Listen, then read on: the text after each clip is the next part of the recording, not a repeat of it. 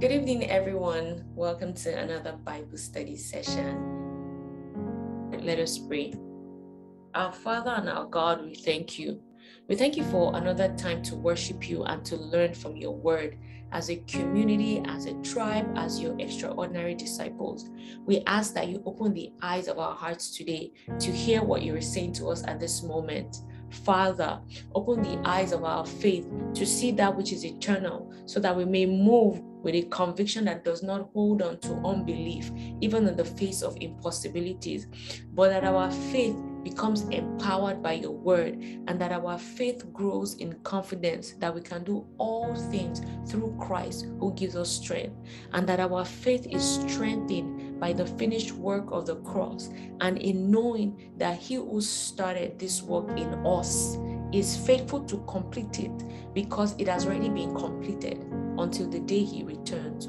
Holy Spirit, in this moment, I ask that you give me the tongues of the ready writer and you speak through me today, not my words, but your words, a word in due season for your children. God, let me teach me what to say and every time I open my mouth to speak today.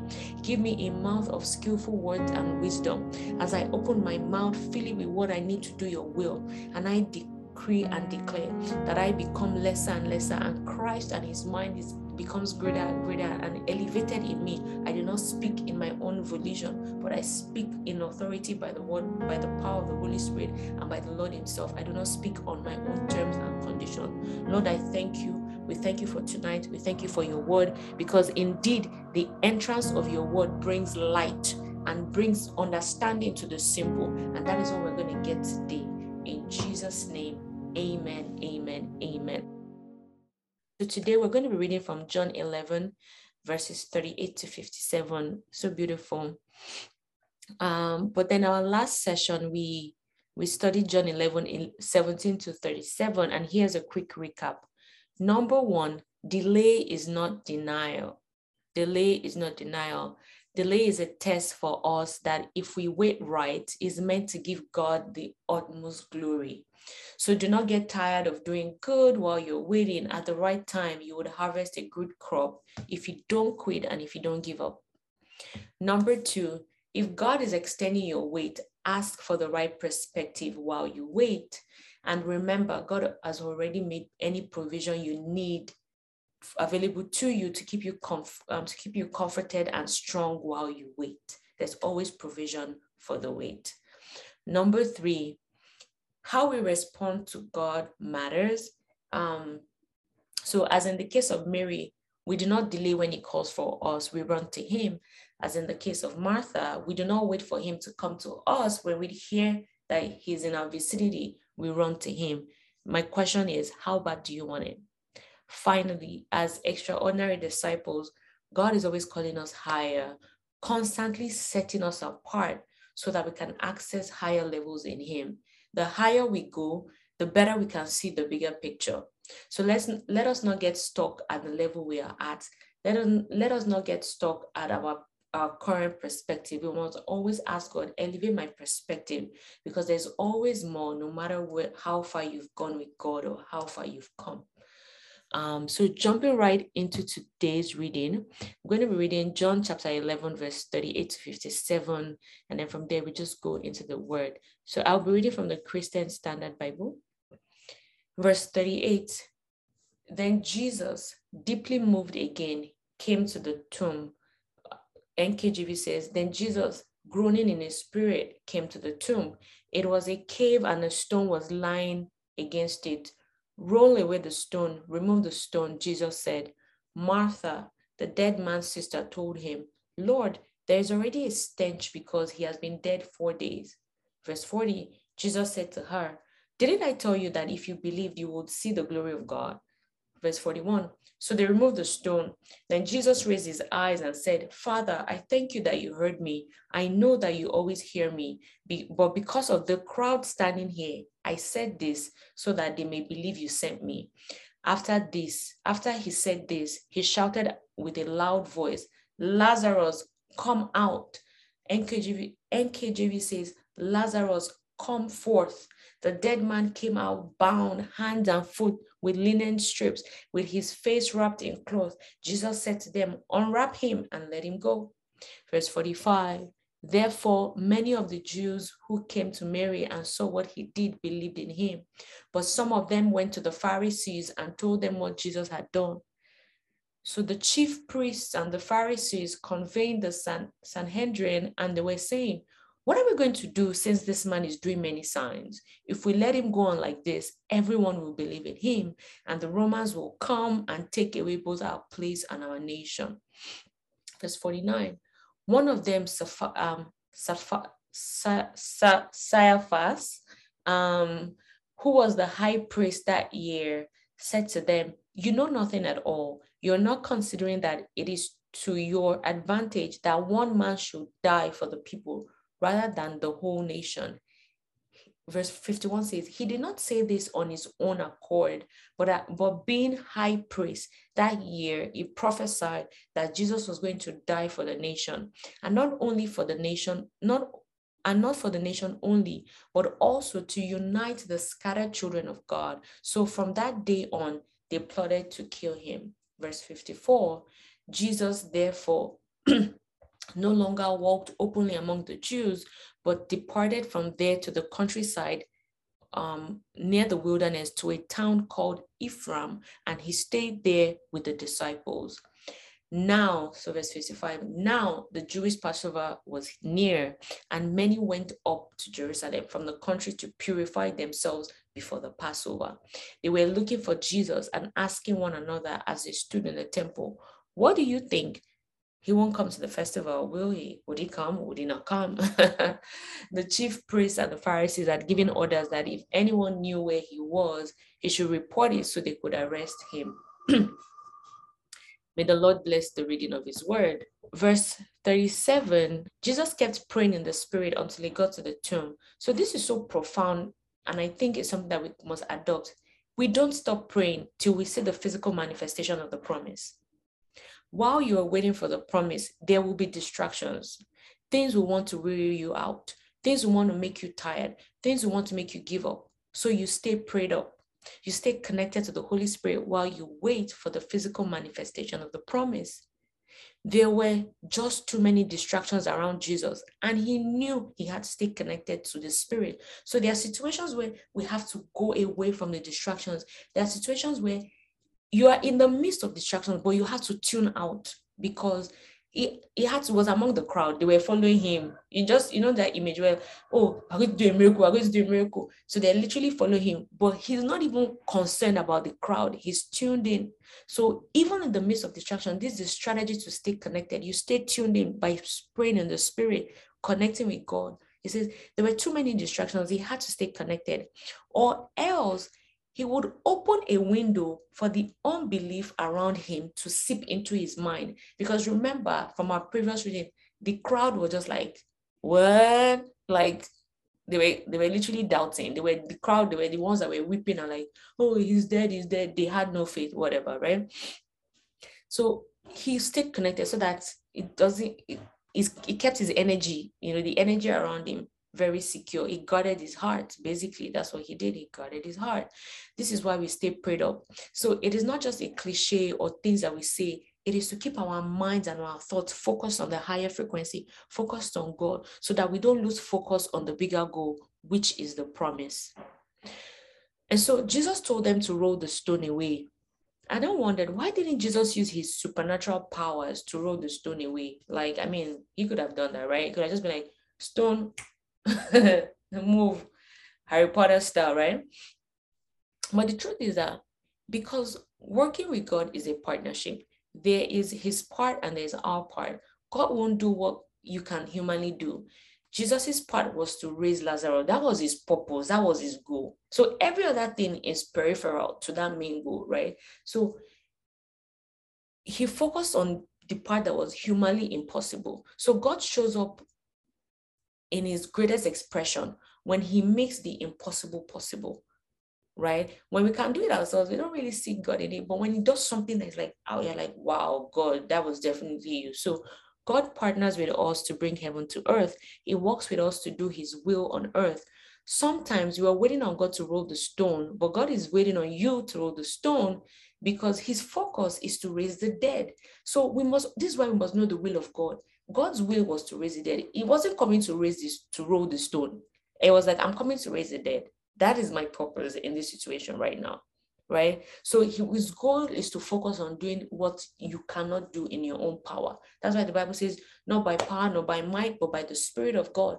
And when you begin to walk with God, you begin to walk more by the Spirit, meaning that you wouldn't really be able to do any, a lot of things on your own in that sense. Like the main things, the shady things that affect your destiny, destiny decisions have God fully involved where you play your part, but you allow God to do his part.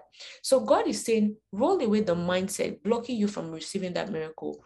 Roll away the past blocking you from stepping out of the grave to life. When you roll the stone away, then he says, I can step in and play my part. I can raise the dead things in your life to life. I can bring you out of that situation. Revelation chapter 3, verse 20 says, Behold, I stand at the door and I knock. If anyone hears my voice and opens the door, I will come into him and dine with him and he with me. So Jesus is always standing at the door knocking. So there is a call to action here for us. He stands and he knocks. He stands and he says, Roll the stone away. He won't come in except you invite him. He won't come into that situation until you surrender it to him, until you open the door of your heart. Right? So you take that action that is required for God to step into the situation and play his part, you know, to do the impossible in your life, right? So, but we, there's a part that we play, there's a part that God plays. And so my question is, which part of your life is so dead that you need to roll the stone away? Which part of your life is so dead that you need to roll that mindset that has kept you in the grave away? Which part of your life is Jesus knocking the door at and he's saying, Can I come into this space and do what only I can do? Moving on, we saw Martha started telling Jesus, This situation is really bad. I don't think I don't think you get this. I don't think you you can do anything about this. Like this is so bad. He has been dead for four days. And this is basically how we respond to God most of the time. We close the door to the things that are really dead in our lives. We tell God, You don't know how bad it is. It's really bad. It stinks. I don't want to deal with it. I don't want others to smell the stench, to see the to see how bad the situation is. Opening the door for you to come into my situation, it's kind of embarrassing. Like rolling the stone will expose how deep the wound is. I don't want others to see me in my grave clothes or in my dead state. I don't want to be that vulnerable. So we come up with a list of excuses, and Jesus is like, roll the stone, roll the stone away. Life has come to you. I mean, he was so assertive. He's like, roll the stone away.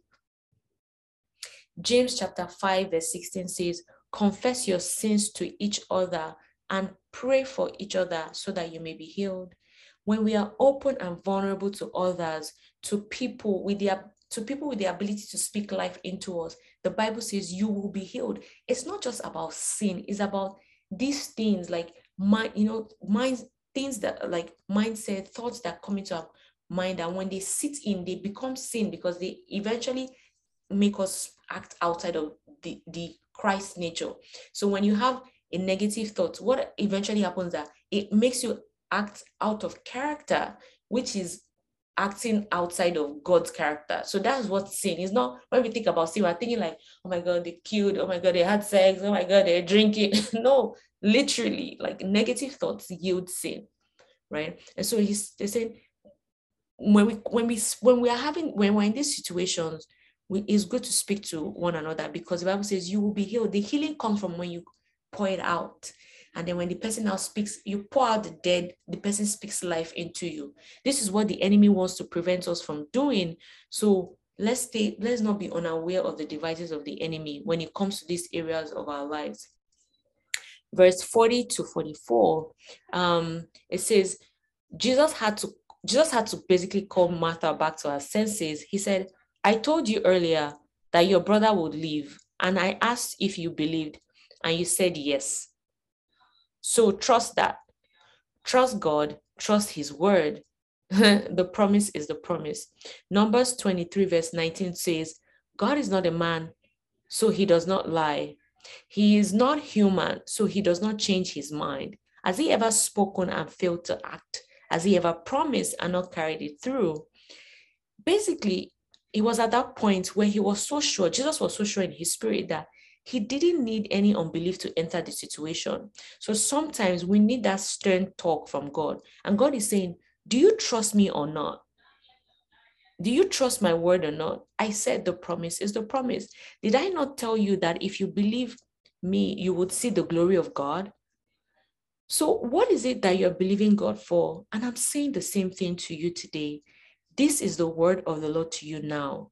Did I not say to you that if you would believe, you would see the glory of God? And my charge and my word to you is just believe, trust, do not be weary in doing good, in doing what God has called you to do while you wait for the physical manifestation and you see the promise fulfilled. And so they rolled the stone away. Jesus indirectly had to wait for Martha to permit the stones to be rolled away because when he said they should roll the stone away, she said the situation is so bad. Like basically, like, guy, oh, I don't get it. It's so bad. So it wasn't until Martha agreed with him that they rolled the stone away until she kind of was like, okay, fine. Right. So when Jesus said, Didn't I tell you? It was him calling her attention to the fact that, do you want to see this miracle or not? Are you going to surrender to me? Are you going to let me handle this or not? And so then they rolled the stone away. And so a lesson for us here is this just because Jesus is there and he can do it does not mean it will happen. If in our heart and in what we're thinking, we prevent him from doing the miracle we seek. Because remember, it is what we believe that we manifest, right? And so if we man, if we believe, if we're not believing, if we're believing unbelief, then we Jesus can step into that situation because it's according to your faith and according to what you believe that it will be done unto you. So in that moment, if they wanted healing, they needed to be, Martha needed to believe that God could actually do that healing. So we have to let go and let God do his work. We have to roll the stone away, remove all the obstacles blocking us from preventing God's miracle and him getting the glory. And then Jesus thanked God because it had already been done, but he had to publicly cry out to God so that the people would see and believe him, right? So, and we know from previous reading that Jesus had already spent two days praying about this with God. So he knew the matter was already settled, but he had to make it public so that people would also believe. And this is why sometimes men and women of God, like in the world like that we live in, like they do certain things just so that we can believe. Sometimes God will have to almost prove himself to us. Like, okay, I just want you to know that I'm God. So let me make it so obvious. he does that sometimes because a lot of times we don't really believe it's just part of our human nature. But as I said, God is always calling us higher to be. He said, Blessed are those who do not see but believe. That is the highest, highest way of belief, which is also why entrepreneurship is kind of one of the best way God. Entrepreneurship is so interesting because as an entrepreneur, you are literally believing what you don't see. you are believing a vision that you don't see, or you're starting out into a business, or you are venturing into a vision that you've never been into that is the highest form of that scripture where it says, Blessed are those who do not see but believe. You literally just you just believe a vision. That's what you are seeing, but you have not seen it physically, right? That's why business partnering with God at the level of vision is so key because it calls us higher to believe what we haven't seen, and that is what faith is all about. And so Jesus cried out and called forth Lazarus. Jesus called out to Lazarus and told him, He said, Come forth. Jesus called his spirit forth. He summoned his spirit from the spirit realm to come back into his body. Jesus put life back into Lazarus. Jesus didn't even enter the grave. He didn't because it wasn't his time for him to enter a grave. So he couldn't step into that grave. It would have been premature of him. Last session, I said God calls us, God calls us out of the pit and pulls us out of the pit, but he doesn't come into the pit with us. He can't come into a pit because he's seated in heavenly places. He is above the pit and the grave realm. And Jesus did not step into the grave in this story because it was only to step into a grave once. And that one time was just to save humanity because it was not it was not as a normal way of life. So when it comes to the grave, Jesus doesn't step in, he calls forth. Which is why when you're in a dark place, it, the responsibility is on you to come forth. So somebody might roll the stone away, but it is your responsibility to come out of the grave. When it comes to a door that is being opened, as in Revelations 3:20, it is a door into your heart. So the door, the door into a grave and the door into a, a house, they're completely different things, right? So when in Revelations 3:20, it is God opening, saying, I want to come into your heart. You know, when you invite him in. So your heart and a grave are two different things. So two different concepts in knowing how to how we respond to God in situations when you're in a place of dark, when you feel down, when you're in a pit, so you're down. What God does is it take it calls somebody to roll the stone away. So this is why we this is why James 5 16 says, call one another, pray for one another. That is literally the stone being rolled away. Then is now your responsibility to step out of that grave. How? Through worship, through prayer, changing your environment, do something fun, whatever you need to do to come out and step into that new light that has been opened to you. So Lazarus came out of the grave still in grave clothes. This is so key. When Jesus calls you out, it is your responsibility to come out, as I said. Can you imagine if Jesus was calling Lazarus and he didn't come out because he was expecting Jesus to come in? He would have still been alive, but he would have been in the grave. After the stone has been rolled away, you must come outside of the grave. It is your responsibility to come out. If the situation is so dead, God will use somebody to roll the stone away, but He expects you to take responsibility and come out. You don't want to be alive and still remain in the grave. You don't want to be stuck in the darkness of the grave and still bound in grave clothes. You are now a new creation, but before you fully manifest into your new creation identity, you must step out of the grave. And not just that, you must remove your grave clothes. Many people are alive but are still in the grave. Many people are walking in the dark light of the grave and are still bound to the grave clothes because they are alive but they think they're okay. Many people have even come out of the grave but they are, they are still wearing the grave clothes. They have not come out into their new creation. The grave clothes must be removed. Jesus said, remove him, let him loose. We see that in verse 44 to 45. He said, lose him and let him go you come out of the grave with the grave clothes, but you don't step into light then. It must be dropped off. Come up higher, right? Revelations 4 1b says, Come up hither, come up higher, and I will show you things which must take place after this. When you come out into light, it's like you're coming up higher.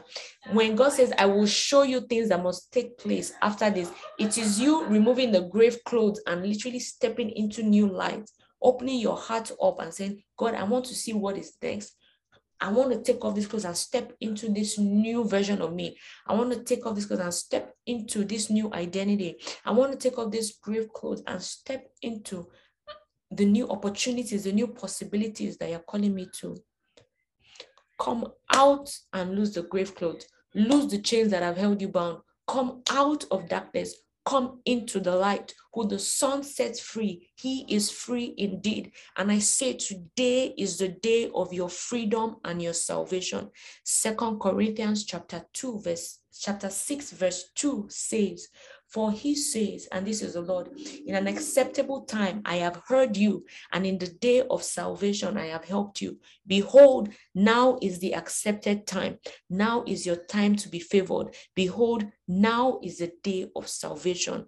And I decree and declare today is the day you walk out of the grave and drop the weight. Today is the day that you drop the grave clothes and the shackles that have held you bound. Today is the day that you are set free from mindset, from habits, from patterns that keep you in the perpetual state of darkness and the lack of willpower that doesn't want you to come out and become who God has called you to be. Today is the day that the stone is rolled away and you step fully into your freedom that Christ Jesus paid for on the cross of Calvary, I say, come forth, rise and walk out and drop the grave clothes by the power of the Holy Spirit. And then Jesus asked them to let him loose and let him go. Jesus made them do this so they could clearly see that he didn't need to touch him or come out of the grave. He said, See, like, you know, they because they didn't, the whole point of the miracle was for them to believe. So he didn't want to interfere with it, right? So that it would be like, Look, this is all God because you know, human, once human is like, Mm-mm, but somebody touched this, somebody did that. You know how we're always so calculated, right? He said, He even made them, He made him come out in his grave clothes. He's like, Come out the way you are right? So that there will be no question, no question asked, right? So he had to get that granular in his miracle so that people could really, really believe. Sometimes you can see how God gets really granular because it's like no man can take whenever God wants to take utmost glory, he will make sure that no hand of man is involved. well, he will make sure that not no man hand of man. He will make sure that he does it in a way that you cannot not say it was not God that did it. You play your part, he plays his part, but there's no situation where you're confused, like, oh my God, is this God or was it just nature or the universe? You know how we like to get like all analytical, right? So, two things were happening simultaneously here. Lazarus was being raised from the dead, and God's glory was being shown in a dimension that had never been, been seen before, right? This dimension of God's glory will cause some of the people to believe in Jesus and in God. Um, and the thing that God is about to do in your life, I tell you, is going to be so big that it will cause men to believe in the God that you serve. No longer will they say, Where is your God? But they will say, Show me your God you will be the sign and the wonder. And you will not just do signs and wonders, but you, your life, your life, your story will be the sign and the wonder. One thing to note is that the death situation will stand up to you in the face. It will confront you because you have to unpack it. You have to remove the grave clothes. You have to remove the things that have held you bound. You need to let go of the mindset. You need to let go of the things that have held you bound in the grave so that you can come into new life. The truth is, the new version of you is inside the old version of you that is laying dead in the grave. And in order for that new version to emerge, you must step out of the grave and drop the weight. You must drop the mind, the limiting mindset. You must drop the stronghold, the things that have held you bound in the grave. Hebrews chapter 12, verses 1 to 2 says, Therefore, we also, since we are surrounded by so great a cloud of witnesses, let us lay aside every weight and the sin that so easily ensnares us. Let us run with endurance the race that is set before us, looking unto Jesus, the author and the finisher of our faith, who for the joy that was set before him endured the cross, despising the shame, and has sat down at the right hand of the throne of God. What I'm saying is, we must begin to take actions like walking out of the grave. We must begin to take actions like doing the things the Holy Spirit tells us to do to get out of that state of, you know, dead mentality, grave mentality, slave mentality, whatever that situation is, to change our state. We have to play our parts by dropping the grave clothes and letting go of the things that have held us bound in the grave so that the new us, the new version of you emerges.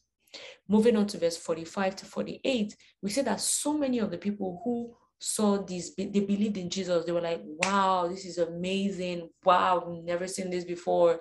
Wow, somebody dead for four days. Wow. Like he actually walked out. Wow. Others went to report to the Pharisees. I was when I saw this, I was like, ah, this is fun. This is you. This is literally the world. Like, guys, the world hasn't changed. This is whenever I read stories in the Bible, I'm like, we are literally like repeating. Like, there's really nothing new under the crowd. Some believed, some went to report. Sounds familiar. Not everyone will support you. This is the moral of the story. It is so important for us to know this because it frees us from a lot of unnecessary emotional hurt and heart wounds. Some people will celebrate you, others will bring you down, even though everyone is watching and experiencing the same energy you're giving out. Jesus did one miracle, but different groups decided what they wanted. Some believed, some reported. But the reality is that this is life because without evil, there won't be good. Without heads, there won't be tails.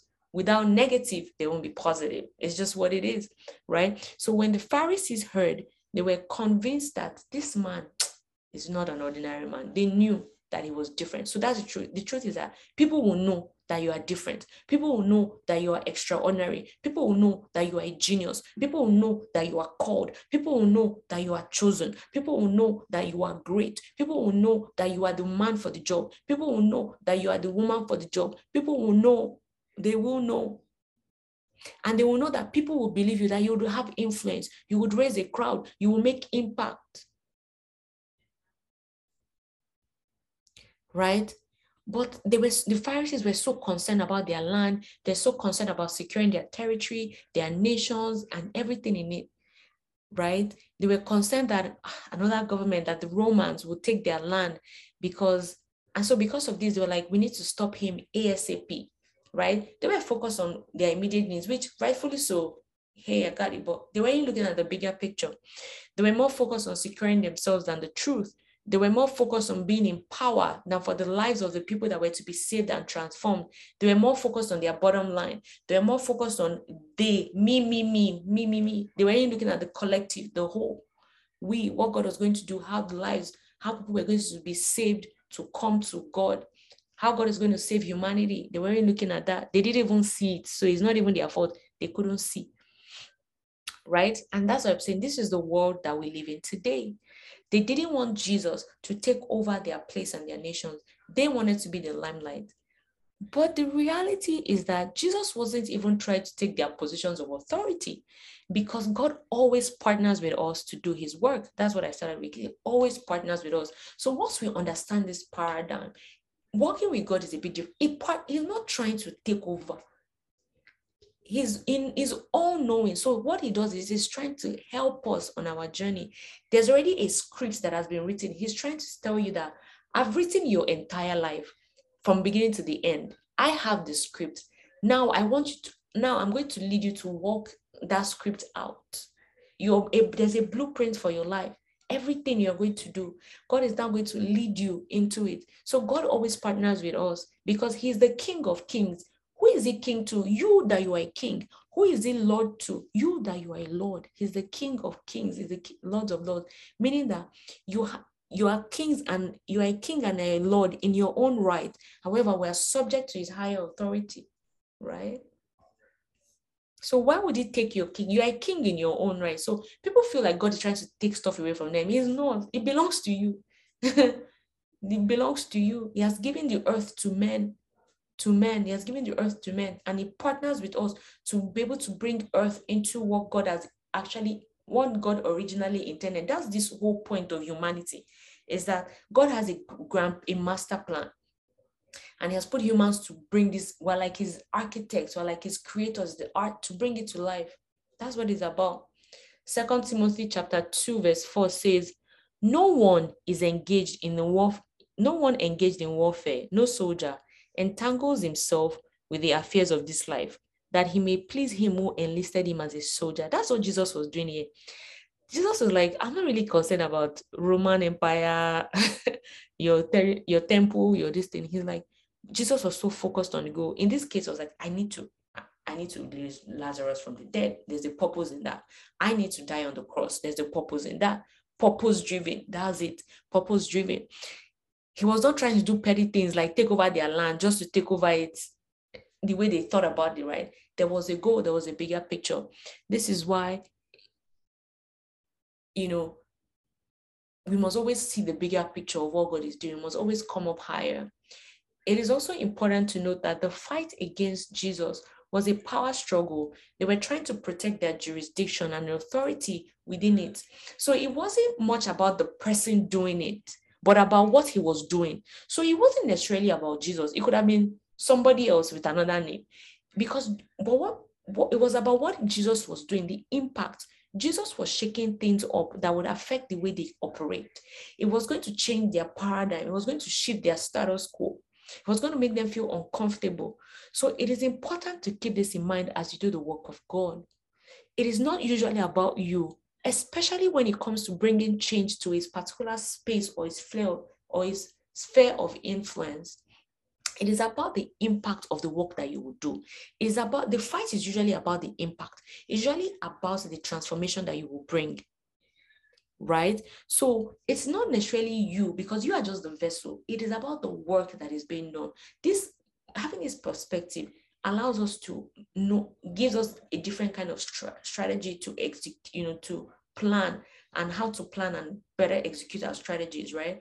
Um, but I'll also state that when it comes to people being jealous of, you know, because you know people are always jealous of people and all that, that is also not directly about you too. For in that in those situations, it's always more about the person feeling like, why can't that be me doing that thing? Right. So just just another perspective on how sometimes this thing was like, they're not really jealous of you. It comes off like that, but they're just like, that could have been me. I think that just help that frees us from a lot of things, you know, just carrying an unnecessary weight, and it allows us to guard our heart when we see from those perspectives. Um, moving on to verse 49 to 52. Um, then the Caiaphas, I did I should have looked up how to pronounce her name. The high priest spoke. And when he spoke, it was actually prophesying and he was indirectly planting a seed in the hearts of the Jewish leaders that he said it's better for Jesus to die than for the whole nation to die because you know they were contemplating like oh maybe their nation was going to go down the romans were going to take over. So they're like you know what? Let's just find a culprit whatever. So this sounds it sounds like a bad thing to say but this was god setting up the stage for jesus to die for the entire world so that all the children of god scattered across the world can be united and so that we can be here today doing what we're doing. We can be here today, live a life of freedom, even in a dark world. We can be here today to be light, even in a dark world. So that one statement changed the course of history, right? That the high priest spoke. Proverbs chapter 19, verse 21 says, There are many plans in a, in a man's heart. Nevertheless, the Lord's counsel that will stand. God will do anything. I'm telling you, anything to get his purposes done. Even if to us it might seem that the method is crazy, such as in this case. Can you imagine like God is trying to get his purpose done? He now made a man tell people to to kill Jesus rather than like okay, choose Jesus to die rather than like it just sounds a bit off. Like, why would God do that? But God's purpose must be done. So sometimes we get kind of get confused, like, ah, why would God do that? That's so mean. But hey, when it comes to God fulfilling his purpose, God can do anything. No?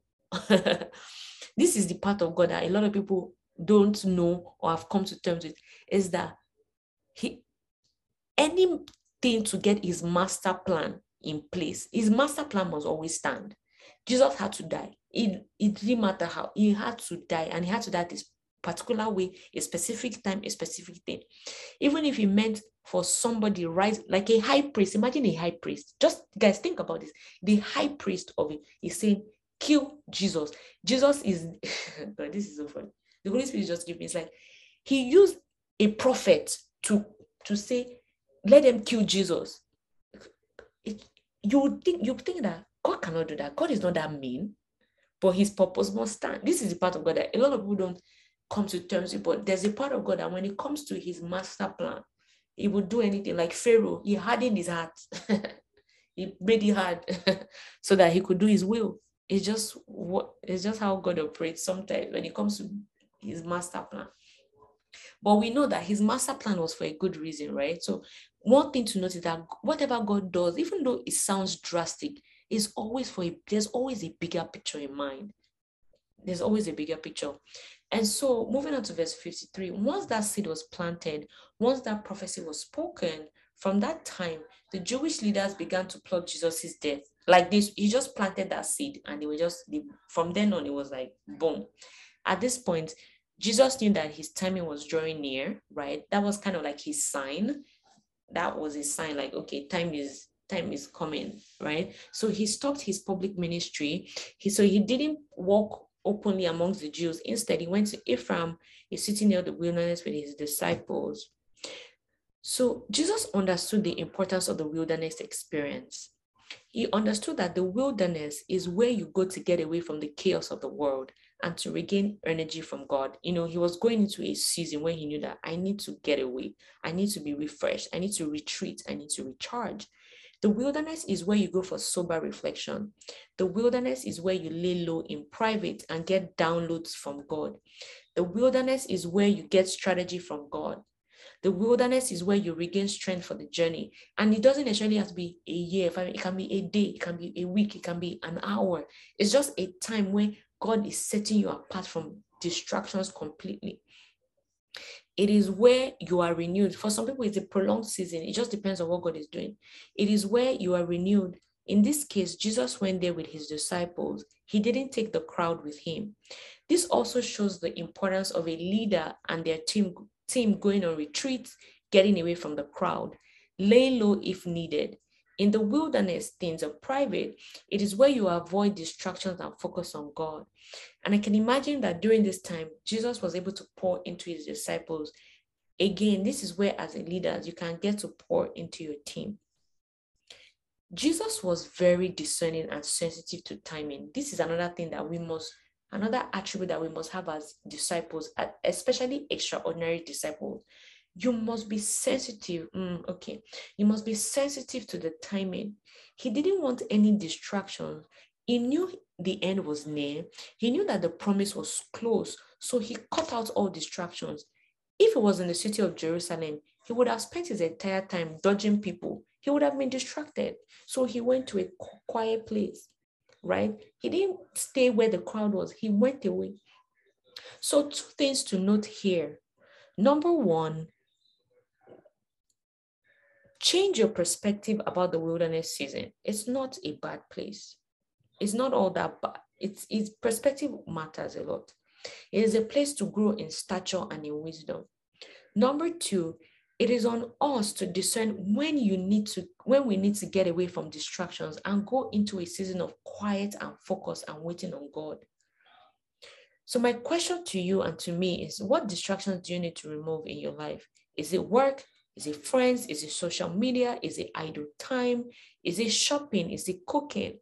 Whatever distraction is, whatever is distracting you from taking time to be still and to connect with God so that you can advance stronger into the fulfillment of your purpose, cut it out.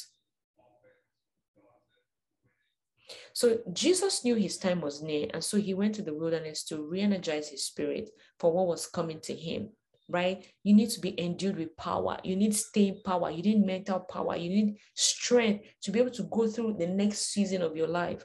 He strategically went because he knew the Passover was coming and he needed a hundred percent level. He needed he needed to be recharged, basically, right? And to get ready for what was what God had ready for him. And so moving on finally to verse 55 and 57, we see that the people were wondering if Jesus would come for the Passover. Would he come? Would he not come? I mean, the man was smart. He understood time and he was like, No, I'm not going to be there. I'm not going to be there. to be honest, people will always anticipate your move when you move in silence. I've said this a few times. Sometimes it is best to move in silence, especially when it comes to matters of divine destiny and purpose. When you know that you are in a critical season of your life, when you are literally about to step into a next level, move in silence, not in silence outside of the right people because Jesus went with his disciples. So it's not like cut everybody off, be alone and know the enemy is going to pounce on you. But you don't move with the crowd. You don't tell the crowd everything. You don't, there are certain people that you've identified that God has said, okay, in this season of your life, these are the people that you should be close to. Keep them closer as you go into that season of your life so that you can come out stronger. Um, at this time, there was also a warrant for Jesus' arrest. So basically, the lesson here in this ending um, portion of the passage is that you have to be aware of your times and seasons and to know exactly what God wants you to do in each time and each season. It's so important because this is how we're able to align with God and His work. This is what righteousness is about. Righteousness is not just like, oh, I'm a good person, whatever. It is aligning. It's righteousness is like being in right standing, being in right alignment with what God is doing in that season, in that time, and in your life. That's what righteousness is about. Um, and so this is what Jesus did here. He was aware that his time was near and he was aware of his environment. So he went to lay low. The Passover was near and he knew that this event attracted a lot of people into town. Even though it was a big event, it was where they're going to be purified. Like, you know, it's like, wow, ah, that's every month night vigil that the whole nation is going to. Ah, libera, ah, ka, what there, what there. He didn't go. this, despite the fact that everyone was going and it was the right thing to do based on tradition, based on what was, you know, it was, it's like going to like every, you know how they do maybe New Year's service every year, it's like missing that. Do you get that kind of thing? Like, wow, oh my God, like he didn't go. And this is why we can't be too religious or move in emotions. If God is saying, Lelo, Lelo, be always be spirit led. He didn't go. If he went, it's like we, we might not be here today. so, what I'm trying to say is don't put yourself in unnecessary danger in an ambush when your time hasn't come or when you don't have the authority to handle that situation in your favor. So Jesus had to go to the wilderness to gain. Whenever you go to the wilderness and you wait on God, you are literally gaining strength. Just imagine yourself every time you spend time waiting on God. Always picture yourself like an eagle, getting stronger, getting stronger, getting stronger. That's the image that is coming to me. Whenever you're waiting on God, just picture yourself like an eagle. You're getting stronger. You're getting stronger. You can fly to different heights. You can fly from here to Australia. You can fly from here to Antarctica. You can fly from here to Africa. You're getting stronger. You're getting stronger. And he says, Go back. Jesus went back to the presence of God to regain strength and wisdom for the road ahead. And this is why we go to the season of we go to a wilderness moment where we just focus on God. You retreat. You retreat to advance against your enemies when it comes to the fulfillment of your death of your purpose. When you want to advance move with speed and power, you retreat to advance against your enemies when it comes to the fulfillment of your purpose. May the Lord bless the reading of his word. Amen, amen, amen. Before I go into any questions and thoughts, let me go through the summary, then we do Q&A, and then we pray, and then we take our going away song, um, and we're done. Um, number one, remember working with God is a partnership there's a part that God plays, there's a part that we play. Number two, the promise is a promise. Always trust that. Don't let the enemy tell you that it's not the promise, going to take it away. No, trust God, trust His word. If He has given you a word, if He has given you the promise, the promise is a promise. Number three, the new version of you is inside the old version of you that is laying dead in a grave. And in order for that new version to emerge, you must step out of the grave and drop the weight. You must drop the old mindsets, the strongholds, the things that have held you bound. Anything that associated with a past life, a past must be dropped. Like that, the thing that didn't serve, basically, what is not going to serve you in the next version of you that you're going to must be dropped so that you can fully emerge into that new version of you. Um, number four, you have to be aware of the times and seasons and to know exactly what God wants you to do in each time and season. It is our responsibility to discern when we need to get away from distractions and to go into a season of quiet and focus and waited on God. And this is what the wilderness experience is all about. Finally, sometimes you retreat to advance against your enemies when it comes to the fulfillment of your purpose more often than not, there's always a resistance when you're about to step and break into a purpose lane. So we God will call us to retreat and then boom, like a, I just said, a catapult, you retreat, right? Catapult, you pull back, boom, he launches you out. They never expected it. he launches you out and boom, you are gone you're gone. I see that. I see that. I see and I see project. I hear projectile. See the catapult. Boom! he launches your projectile. You're gone. you're gone. Holy Spirit, we thank you. We thank you for another time to worship and be in your presence. Thank you for another time to learn from you, Lord Jesus, from your word. We just want to say thank you. Lord, we ask that you come into our hearts today, that you find our heart a home that you can dwell and dine in, sit with us, commune with us, come into union with us, Lord, we are open. We are open to you and all of you. Lord, we surrender to you and we open the door of our heart and our lives to you today. Come again, come inside, come into our hearts today. We are ready for what you have ready for us. Lord, we decree and declare that we come up higher. Today we are praying in agreement and because there's power in agreements. There's power, power of two, power in agreement. So Lord, we decree and declare that we come up higher. We come up into higher and deeper realms in you. Open our eyes to see you and to see what must take place after this. Open our eyes to see you and to see what must take place after this. Guide and direct our steps Lead us into the now, lead us into the new, and lead us into the next that you're in you and what you have for us. God, you are not a man that you should lie. Neither are you a man that changes your mind about the promise, about the blessing, about your word. You don't change in principle, though your methods may vary. There's no word that you've spoken that has fallen to the ground that hasn't been fulfilled. Everything you have spoken always comes to pass. So, Lord, we trust you. We say we trust you. We trust you in the good times. We trust you in the not so good times. We believe in you and we believe in your word.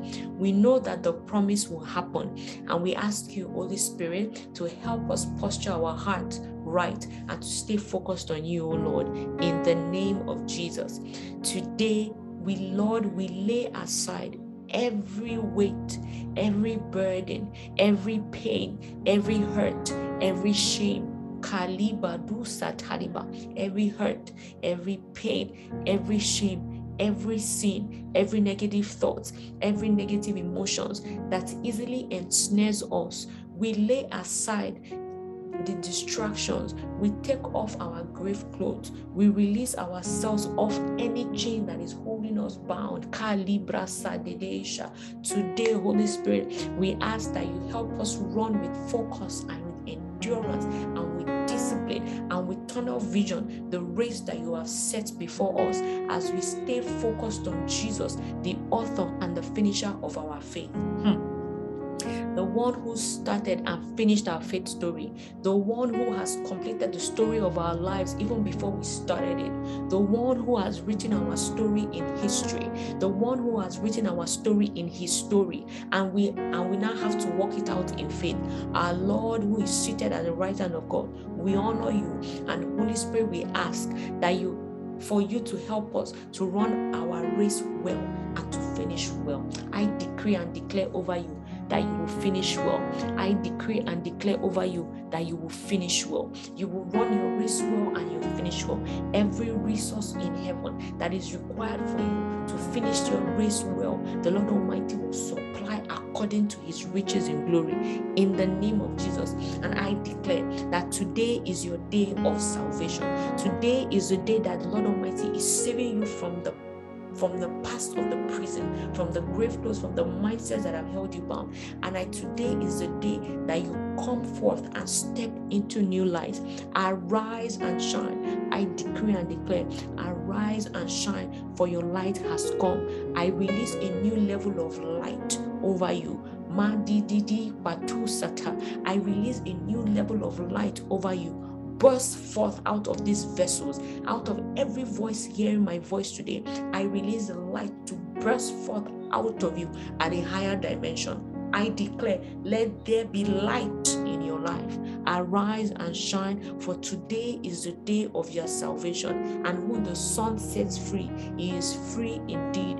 In the name of Jesus, I decree and declare that you would have you'll be you'll be discerning, you'll be sensitive. I release the anointing of the sons of Issachar upon you where you will understand your times and you would know what to do. You will not just understand the times and seasons, but you know what to do. And because you know what to do, men will begin to come to you for help because you have advanced advantage. you have a comparative advantage because you always know what to do. So men will come to you. I decree that your influence is increased. I declare that your impact is increased. I decree that your income is increased. I call you forth into a new season of increase in your influence, in your impact, and in your income. That whatever God has called you to do, the Lord Almighty will increase your influence, He would increase your impact, and He will increase your income. In the name of Jesus, Sati Lord, and a fresh anointing, an outpouring of the son, the anointing of the sons of Issachar. I release it upon your children in the name of Jesus. Lord, help us to stay focused on you and that we are not distracted by the affairs of this life, the things happening around us. We're not distracted by whatever is going on in the news, whatever is, even going inside of us, whatever is going on around our family, you know, businesses and career, but we stay focused on you we stay focused on you who has enlisted us in this army for this journey. You have called us forth as an army, the Joel 2 army, for such a time as this. You have called us forth. You have called us forth as an army.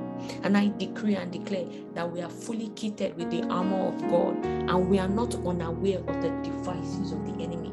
We are sober, we are alert, we are vigilant, we are clear minded, we are discerning, and we are sensitive. I declare upon you and everyone listening to this that we put on the belt of truth, we put on the breast breastplate of righteousness.